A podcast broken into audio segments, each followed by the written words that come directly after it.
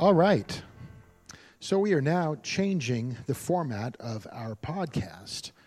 And instead of just recording the audio from a Sunday morning message, I decided that uh, since we have a great producer in Lisa Welly, and she does all these behind-the-scenes work for us, that we could actually do a podcast, like a real podcast, where I go through all of the sermon notes, but uh, not necessarily as a sermon presentation, more of a More like a, a conversation, and from time to time I'll bring other people in and we can be talking about what's going on. So welcome to the very first new way of doing our podcast here at Palview Christian Church. My name is Pastor Trey Hinkle, and uh, it is good to have you join us. And I just want to pray, and then we will uh, launch into our week two of our marriage series, What Happy Couples Know. Father God, as we are listening to your word, I would pray that we would be people who would truly understand your heart, God, that we would look beyond just the words on the paper, but that we would understand that there was a reason that you gave us marriage and a reason that you gave us the roles that you gave to us as men and women. Lord, marriages are such important things to your kingdom, and yet we are attacked and Uh, people are trying to redefine what's going on, and Lord, that's just not a good thing. So I pray that you would, whoever's listening to this, Lord, that you would begin to soften their hearts to your wisdom, to your words, and that they would learn how to submit to you, and because of that, their marriage would become more rich and more fulfilling and more joyous. It's in Jesus' name and his authority that I pray these things. Amen. All right, so we're in part two of this series of What Happy Couples Know. And uh, to recap what we talked about last week, I wanted to, to remember that uh, all of us enter into relationships with a box of desires. Uh, desires for what we want for our future or our family, for our finances, for all of those things that are incorporated into our marriage. Uh, one of the main reasons you actually chose your spouse was that you thought that they would be the one who could fulfill all of those desires. That's the great American romantic dream, if you will. So with these desires, we enter into our lifelong relationship. But the way that things tend to happen, those desires along the way somehow just become expectations. All the things that we thought were just desires to our spouse now feel like they have to do these things. It's homework for them. They have to hold one more thing for us. And they're just piled on our spouse, and they, they feel like they can never measure up to our expectations, and that's the problem in marriages. See, desires are things that you would like to have happened, uh, and, and you would be blessed if they do happen. But expectations are essentially they're a strong belief that something better happen. It's going to happen. It is supposed to happen. And if it doesn't happen, then something is very, very wrong. And so in a marriage, couples exchange their boxes, uh, not of their desires, but now of their expectations. And now you get into this game of negotiations. Well, I'll do this if you will. Uh, if you want it to do your way, you've got to do this my way, and back and forth. And it eventually leads to a relationship that's defined uh, by a debt-debtor relationship. You owe me. You owe me because I did this for you. You owe me this. But here's the problem. If you get into this debt-debtor relationship, if your spouse owes you, then they can't ever really give you anything, can they? They really can't bless you with anything. I heard a great illustration that uh, let's say I owe, or you owe me money. Let's say you owe me one hundred dollars. And you come up to me one Sunday and you say, hey, Trey, I, I, I want to give you this one hundred dollars. Now, you owed me one hundred dollars. You give me one hundred dollars. Is that one hundred dollars a gift? Does that actually speak love to me or blessing? Uh, probably not. I mean, I, I'm thankful. I'm grateful that you paid me back, yeah. But what if you only gave me seventy-five dollars? Instead of the one hundred dollars. Now, I, I might not say it out loud, but I would probably wonder, well, thank you, but where's the rest? You see, gratitude is minimal when you are only getting what you expected to get. You, you're not blessed. That, that gift is not a blessing. Man, you, you know what's a blessing? It's a blessing when a congregation decides to go above and beyond to bless their pastor by giving generously because they heard that he had a need with his truck that was unsafe to drive in the snow, and that they actually gave generously and anonymously so that his truck could be fixed and made safe. Now, that would be a blessing. And by the way, church, uh, what an unexpected, humbling blessing that was. And I want to thank each and every one of you that uh, participated and, and contributed to that. I thank uh, Dave Rands, who's actually doing the work for me, and for Denchi Rands, who kind of spearheaded this effort. Uh, that was totally unexpected. And it's a total blessing, because you guys didn't owe me that at all. You didn't owe me that at all. But you gave, and boy, that was a gift, and it was a blessing. So thank you. Again, thank you. It, it's way better. I got to tell you, it's way better to get something that was not owed to you. I'm much more grateful when that happens. I feel more blessed.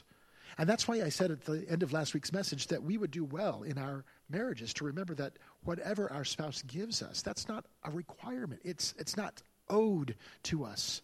Whatever our spouse gives to us is a blessing. See, God didn't design marriage to be a debt-debtor relationship, a contract that is established according to a code of conduct.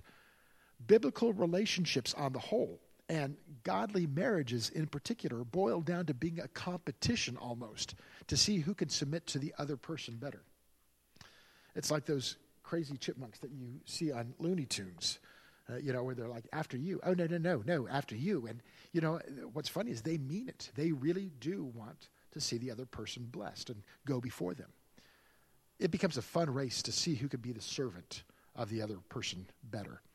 That actually makes for a very fun and healthy and godly relationship. It's what Jesus commanded his disciples to live out in their relationships. So I think it's especially true for husbands and wives. So let's go to John chapter thirteen. This is, again, right before Jesus would go to the cross. And, and let's look at what Jesus tells his disciples. It's, it's the end of his ministry, John thirteen, verse thirty-four. He's hours away from being arrested. It's the night before he would go to the cross. And he's giving these last-minute instructions to his disciples, as uh, our elder, Steve Pittman, uh, reminded us last week in his meditation. And, and one of the last-minute instructions Jesus gives is this. He says, "A new command I give to you, love one another." At which point they're probably thinking, um, Jesus, hate to tell you this, but that's not new. Uh, God told us that a long time ago. That's not a new command. In fact, you've told us that before. But you see, Jesus wasn't through. He had more to say. He continues. He says, "As I have loved you, so you must love one another." Now, they, they may be thinking back to how Jesus had shown love to them at that to that point. Maybe it was his, his acceptance of the outcast tax collector, Matthew, or the patience that he would show each time Peter put his foot in his mouth. I don't I don't know. Maybe it was even just before this, moments before this, when Jesus had picked up a basin of water and a towel and washed their feet during the lowest and the dirtiest job that there was to do before dinner time. As I have loved you. What does that really mean? Well, like I said, just a few hours later, Jesus would be put on trial, and uh, he would be beaten, and he'd go to the cross. And then he would die to pay the penalty of the sins of mankind. What kind of aha moment do you think it was when the disciples realized what just happened? What happened at the cross? For, for them to realize, wait a second, it was our sin, not his, that put him there. That Jesus died for them. Folks, that would have been earth-shattering. It would have been a true game changer, because now this is the new command that Jesus was giving to them. As I have loved you, as I have gone to the cross to take care of your needs, so you must love one another. See, you've heard of the golden rule, do to others as you would have them do to you, right? I mean, all religions teach that. Do to others what you would have them do to you. But Jesus is raising the bar. He now gives them not just a golden rule, he gives them a platinum rule. And he says, listen, I want you to do for others what I, Jesus, have done for you. And think about what he did. Because now we have a completely different perspective when it comes to the way that we live, and the way that we relate to other people, and the way that we love. And, and it's true no matter what relationship you're, you're talking about. In God's upside-down kingdom, there is a call for disciples to love differently than how the world loves. And that love has all to do with a willingness and the ability to submit. So today, I want to play this out in Ephesians chapter five. So let's go to Ephesians chapter five, where we see this idea of submission played out in, in Paul's instructions to the Ephesian church regarding marriage. If you go there to Ephesians chapter five, I want us first to look at verse twenty-two. Wives, submit to your husbands as to the Lord. All right, that uh, concludes our lesson for today. I'm kidding. I'm kidding. You, you don't stop there. You, you can't stop there because you heard that and you hate it. Uh, mainly because of what that word has meant to us today, submit, and how people have abused this verse for centuries. You, you hear that and you think, well, that means that you're saying I have no rights, that I'm a second-class citizen. And back in those days, unfortunately, women were second-class citizens, and they had no rights. It's like the first century people, the ancients, they had not the slightest understanding of God's original design for the marriage covenant. They had no idea of the original equality that God had designed for men and women to have in his sight. And it takes the spiritual truth of a new covenant in Jesus to actually reestablish all of that. So yes, by the way that it's taught to us and how it's been abused throughout the centuries, we do hate this verse. Submit, yeah, right. But if you're listening to this podcast, do not check out, because I know some of you did. Hopefully you didn't stop the podcast, and if you did, then you're not listening to what I'm saying now. Uh, but uh, even in your brain, even in your heart, don't check out yet. Do you trust me? Do you trust me? Put down the shield, put down the sword, put down the gun. I want to get, I'm going to share with you something that is only understood if you actually look at Paul's actual words and phrasing that he uses, not in the English, because Paul did not speak English, but in the original Greek in which he would have written his manuscripts, his letters to these churches. Now, last week, if you were at church or if you're watching our service, you saw that I had done an illusion. Uh, I had a magic box, and in those magic box, I, I put these small desires. And then I, I, I put the, the box through marriage, this other box called marriage, and then we lifted that box, and all of a sudden, those little small desires turned into huge, heavy expectations. It, it was hopefully kind of impressive. I, I know some of you were impressed because you asked if I was going to do another trick this week. Well, yes, I am. I'm going to make a word disappear from a verse in the Bible. Sound exciting? Now, wh- what do I mean? Well, watch this. Uh, if you actually look at the actual Greek words, you if you look at the actual Greek text, this is what it says word for word. Wives, to your husbands as to the Lord. And presto, I made a word disappear. That awful word, submit. Gone, just like that. Poof. Where'd it go? Wives to your husbands as to the Lord. Where's the verb in that sentence? Oh, Pastor Trey, you made it disappear. N- well, okay, no. I really didn't make it disappear. The verb is not missing. It's, it's there, but it's just not there in that sentence. Where is it? Well, I misdirected you. You actually have to look one verse before verse twenty-two to actually see the verb. So let's do that right now. Let's put aside verse twenty-two for right now and see if there's a better way of understanding what Paul is trying to say here. So what does verse twenty-one say? It says, submit to one another out of reverence for Christ. I'm reading from the New International Version. Submit to one another out of reverence for Christ. Now, isn't that a bit different? The word submit, the word that we all cringe at, is right there. But this first command is not to women at all. Well, at least not just to them. This command is given to the disciple, to the Christian, to those who are following Jesus. It doesn't matter their gender. It doesn't matter their race. It doesn't matter their age. The command is to the disciple. Paul here is saying nothing different than what Jesus had said back in John thirteen about his disciples needing to love each other as he loved them. Well, how did he love them? He put their needs first. He sought to fill that need. We had a need for forgiveness. We had a need to have our sins forgiven and washed away so that we could have a, a right relationship with God. And that's what Jesus did. He submitted to God's plan for the cross so that we would find our way back to God and have our deepest need filled. So Paul is saying the exact same thing to the Christian. If you are a disciple of Jesus, if you are following Jesus, he says, you need to love each other in such a way that you're willing to submit to the other person, no matter who it is, that you're willing to submit to the other person out of reverence for Christ. And so right now, ladies, sit back, relax a bit, because I'm not going to address you guys first.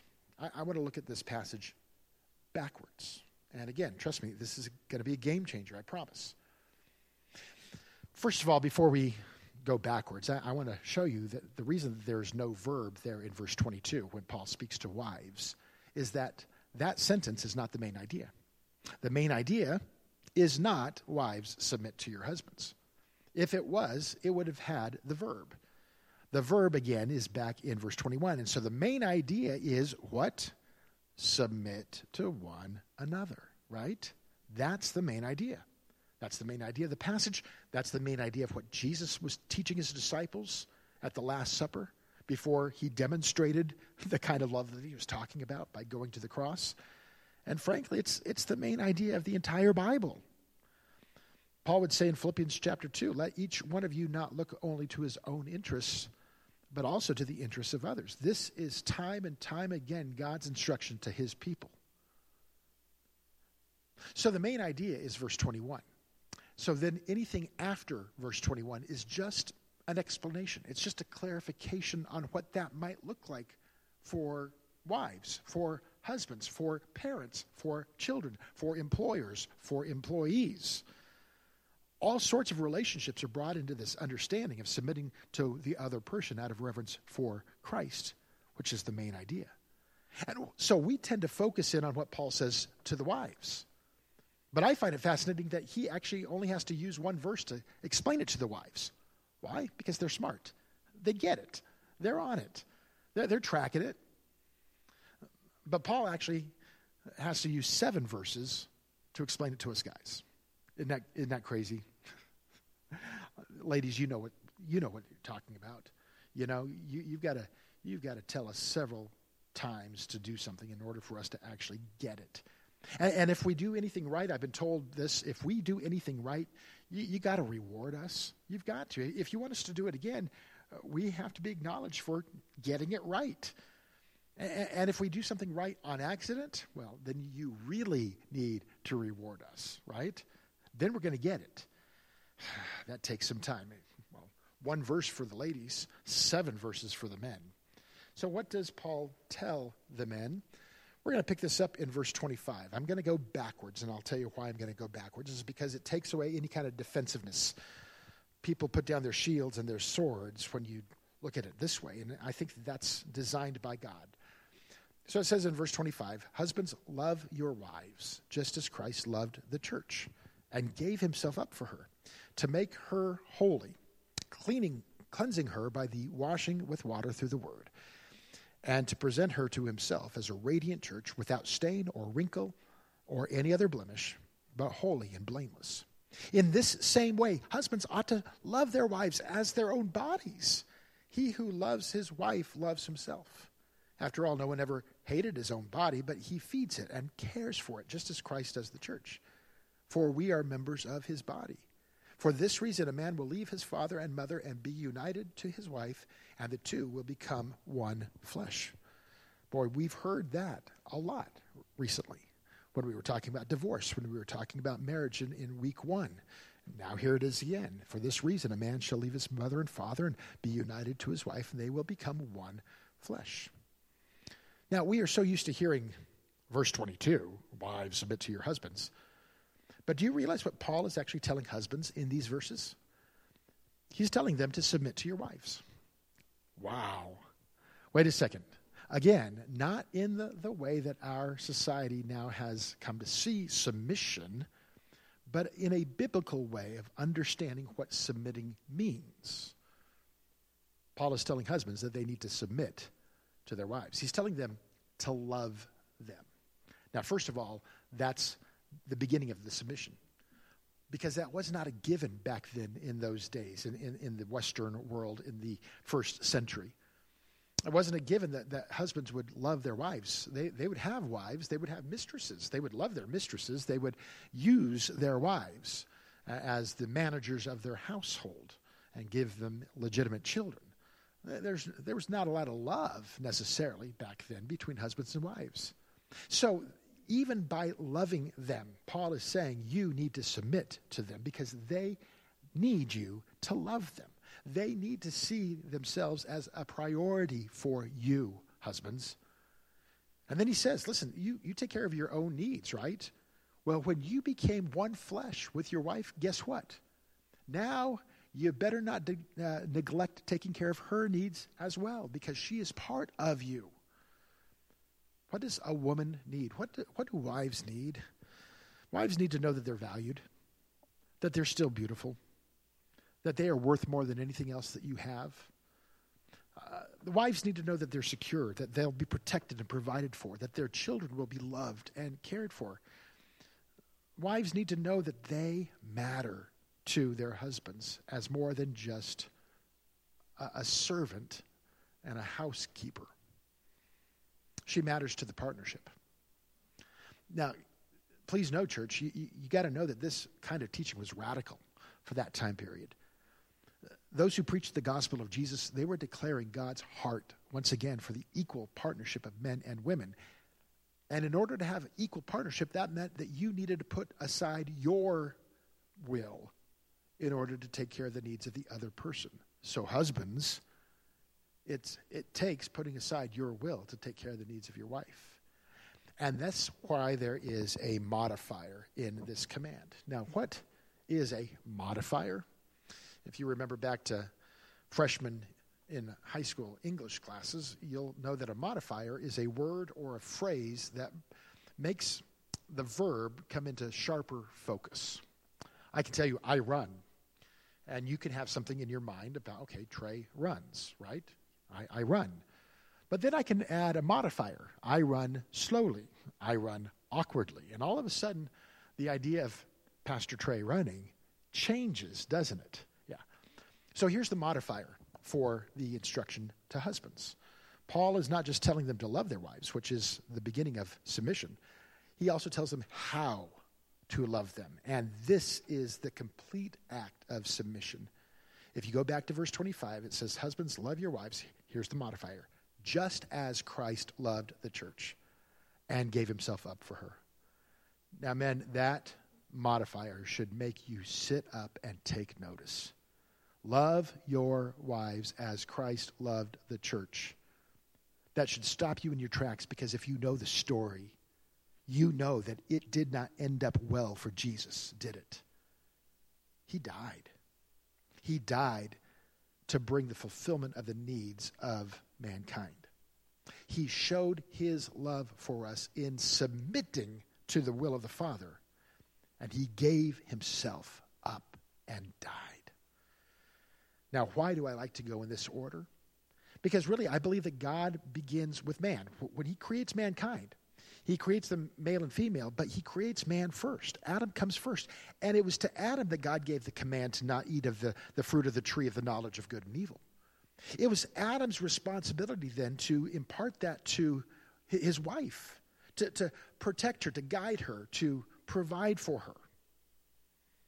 And so when she then falls to temptation, yeah, Eve gets Eve gets the the the, the bad rap, right?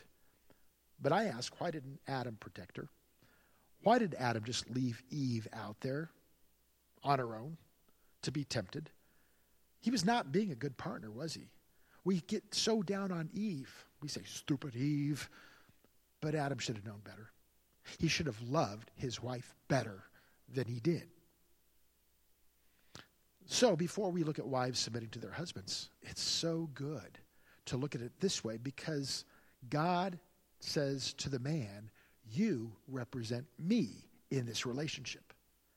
Your wife represents the church, but you represent me. And who loves first? Jesus loves first. It says in First John that we love because he first loved us. So that's why it's so important for us to talk to husbands first, because it's them who are supposed to s- start the cycle. We are to take care of our wives. We are to put them as priorities in our life. God's instructions for partnership is first given to man.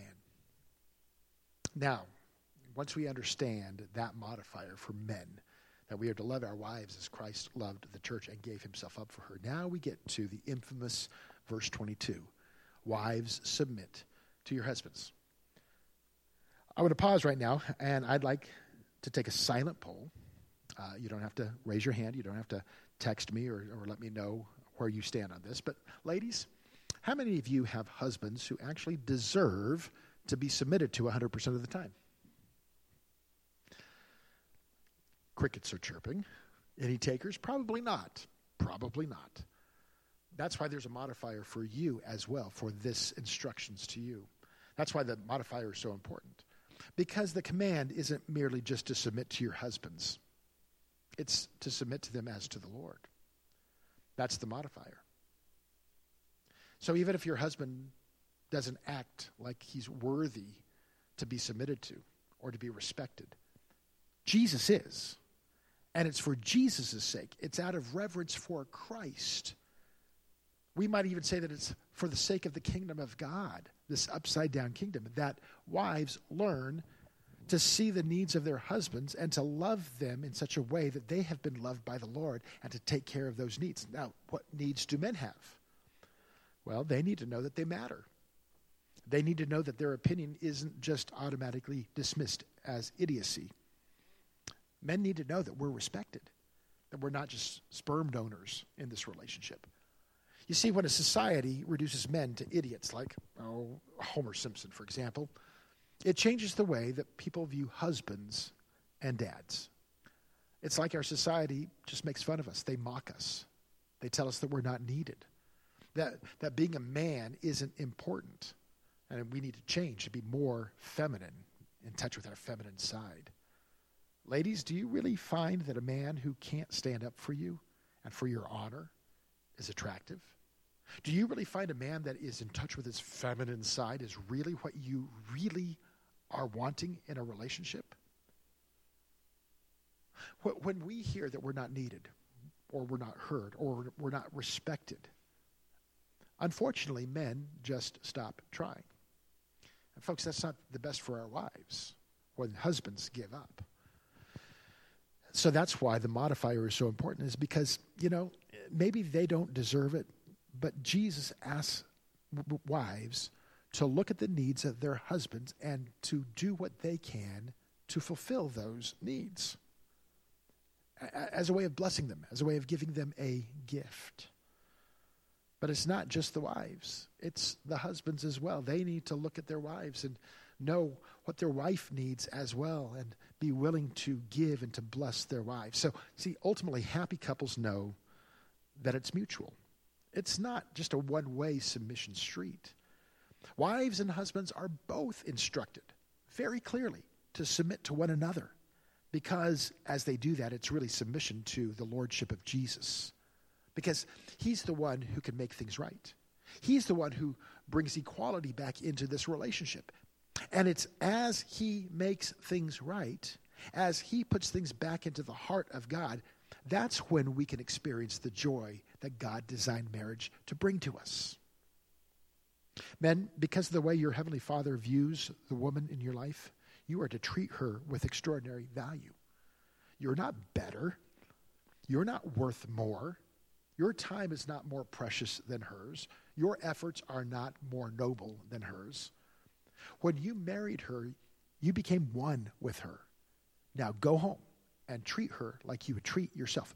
Better yet, again, platinum rule, treat her like Jesus treats you. love her as Christ loved the church and gave himself up for her. And ladies, because of the way your Heavenly Father views the man in your life, you are to treat him with extraordinary value, even if he doesn't deserve it at times. And so now we're back to where we began, deserve. See, if a marriage ever evolves into just a question of who deserves what, then you will always get yourself stuck in the debt-debtor relationship. And then your marriage will never be a blessing. You'll never have a blessing in your marriage. You'll just get what you expected, or you won't get what's expected. You, you'll continually look at your spouse and say, you owe me. You owe me this. And folks, that's not healthy. Happy couples know that there is no debt on the part of their spouse. But secondly, happy couples also know that submission must be mutual. Must be mutual. So as we wrap up, let me remind you, last week I gave you some homework. I wanted you to take inventory of what you have in your desire box. I wanted you to go home and, and look truly at what your desires are. And then what was in your box that you have allowed to become expectations. Uh, are you realizing now how heavy of a, a burden you might have been putting on your spouse, or that they have been putting on you? That's not fun, and that's where a lot of the tension and the uh, conflict is going to happen in a marriage. This week, you have an even more exciting and fun homework assignment, because I want you to find out now what is in your spouse's box, okay? I'm giving you permission. You, you know, at Christmas time, you're not supposed to peek in the box, right? Last week, before I gave you my uh, illustration of the magic box, D C Lundy came into my office and was just chatting, and he peeked into the box. I'm going, dude, you're not supposed to look. You're not supposed to look. Well, this week, you have permission to look, okay? In fact, I, I want you to take a long time to just gaze into your spouse's box of desires. Now, how do you find out what's in their box? Well, you could try some covert investigation, or, like an adult, you could just ask them. Now, I realize, guys, if you ask your wife what's in your box, she might faint because she had no idea that you even cared what's in her box. Or or she might even get mad. You mean to tell me that we've been together for twenty years and you don't know yet what's in my box? Now, that's, that's risky. It's risky, I know, but it's an important step to ask, what's in your box? And ladies, if you ask your husband what's in your box, he'll probably say something like, wait, I, I have a box? What are you, what are you talking about? See, guys, this is why I wanted you to actually consider your box this last week. Uh, you need to know your desires, because your wife needs to know your desires, and you're going to have to talk about it. And ladies, in this process, please know that men are going to be very, very scared to be naked and unashamed, if, if, if you will be. They're going to be scared to open up and to be vulnerable. They're going to be scared to talk about what's in our box. So please be kind, be patient with us. And in this process, prayerfully, husbands and wives will be able to talk through what desires they have for their marriage. And then they will begin that little fun competition of who can fulfill those desires better. See, this is the way forward. This is living and loving the way Jesus loved us, according to John chapter thirteen, and called us to love one another. See, he put us first. He found out what was in our box, and he decided to do what he could to fulfill what was in our box, the box of desires, the box of needs. He put us first. Right there at the cross, he put us first. And church, disciples of Jesus, Christians, it's now our turn in our marriage to put our spouse first. All right, well, that's all the time that we have for today. And uh, know that I'll be praying for you guys and for every relationship that we have here at the church, because this is a good thing to put into practice, no matter if we're talking about friendships or ministry partners or spouses. This is so important for us to get, and so I'm praying that we get it.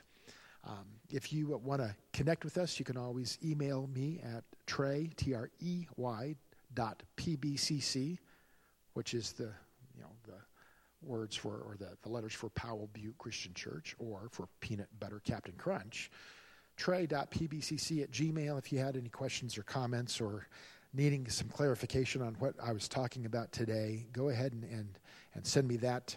Um, uh, I want to thank my producer, Lisa Welly, for all the work that she is putting in to uh, the, these podcasts. I want to thank our executive producer, uh, Steve Pittman, who has made all of this possible by giving us a YouTube channel and uh, setting us up uh, so that we could have good audio, good video for our services on Sunday morning. And I'm praying that these podcasts will become much more interesting if we use them as a podcast venue and, and structure, and maybe even bring in other voices from time to time for conversations. I love you, and I love uh, serving as your pastor, and I pray that you will have a great week this week as you're trying to find out what's in your spouse's desire box.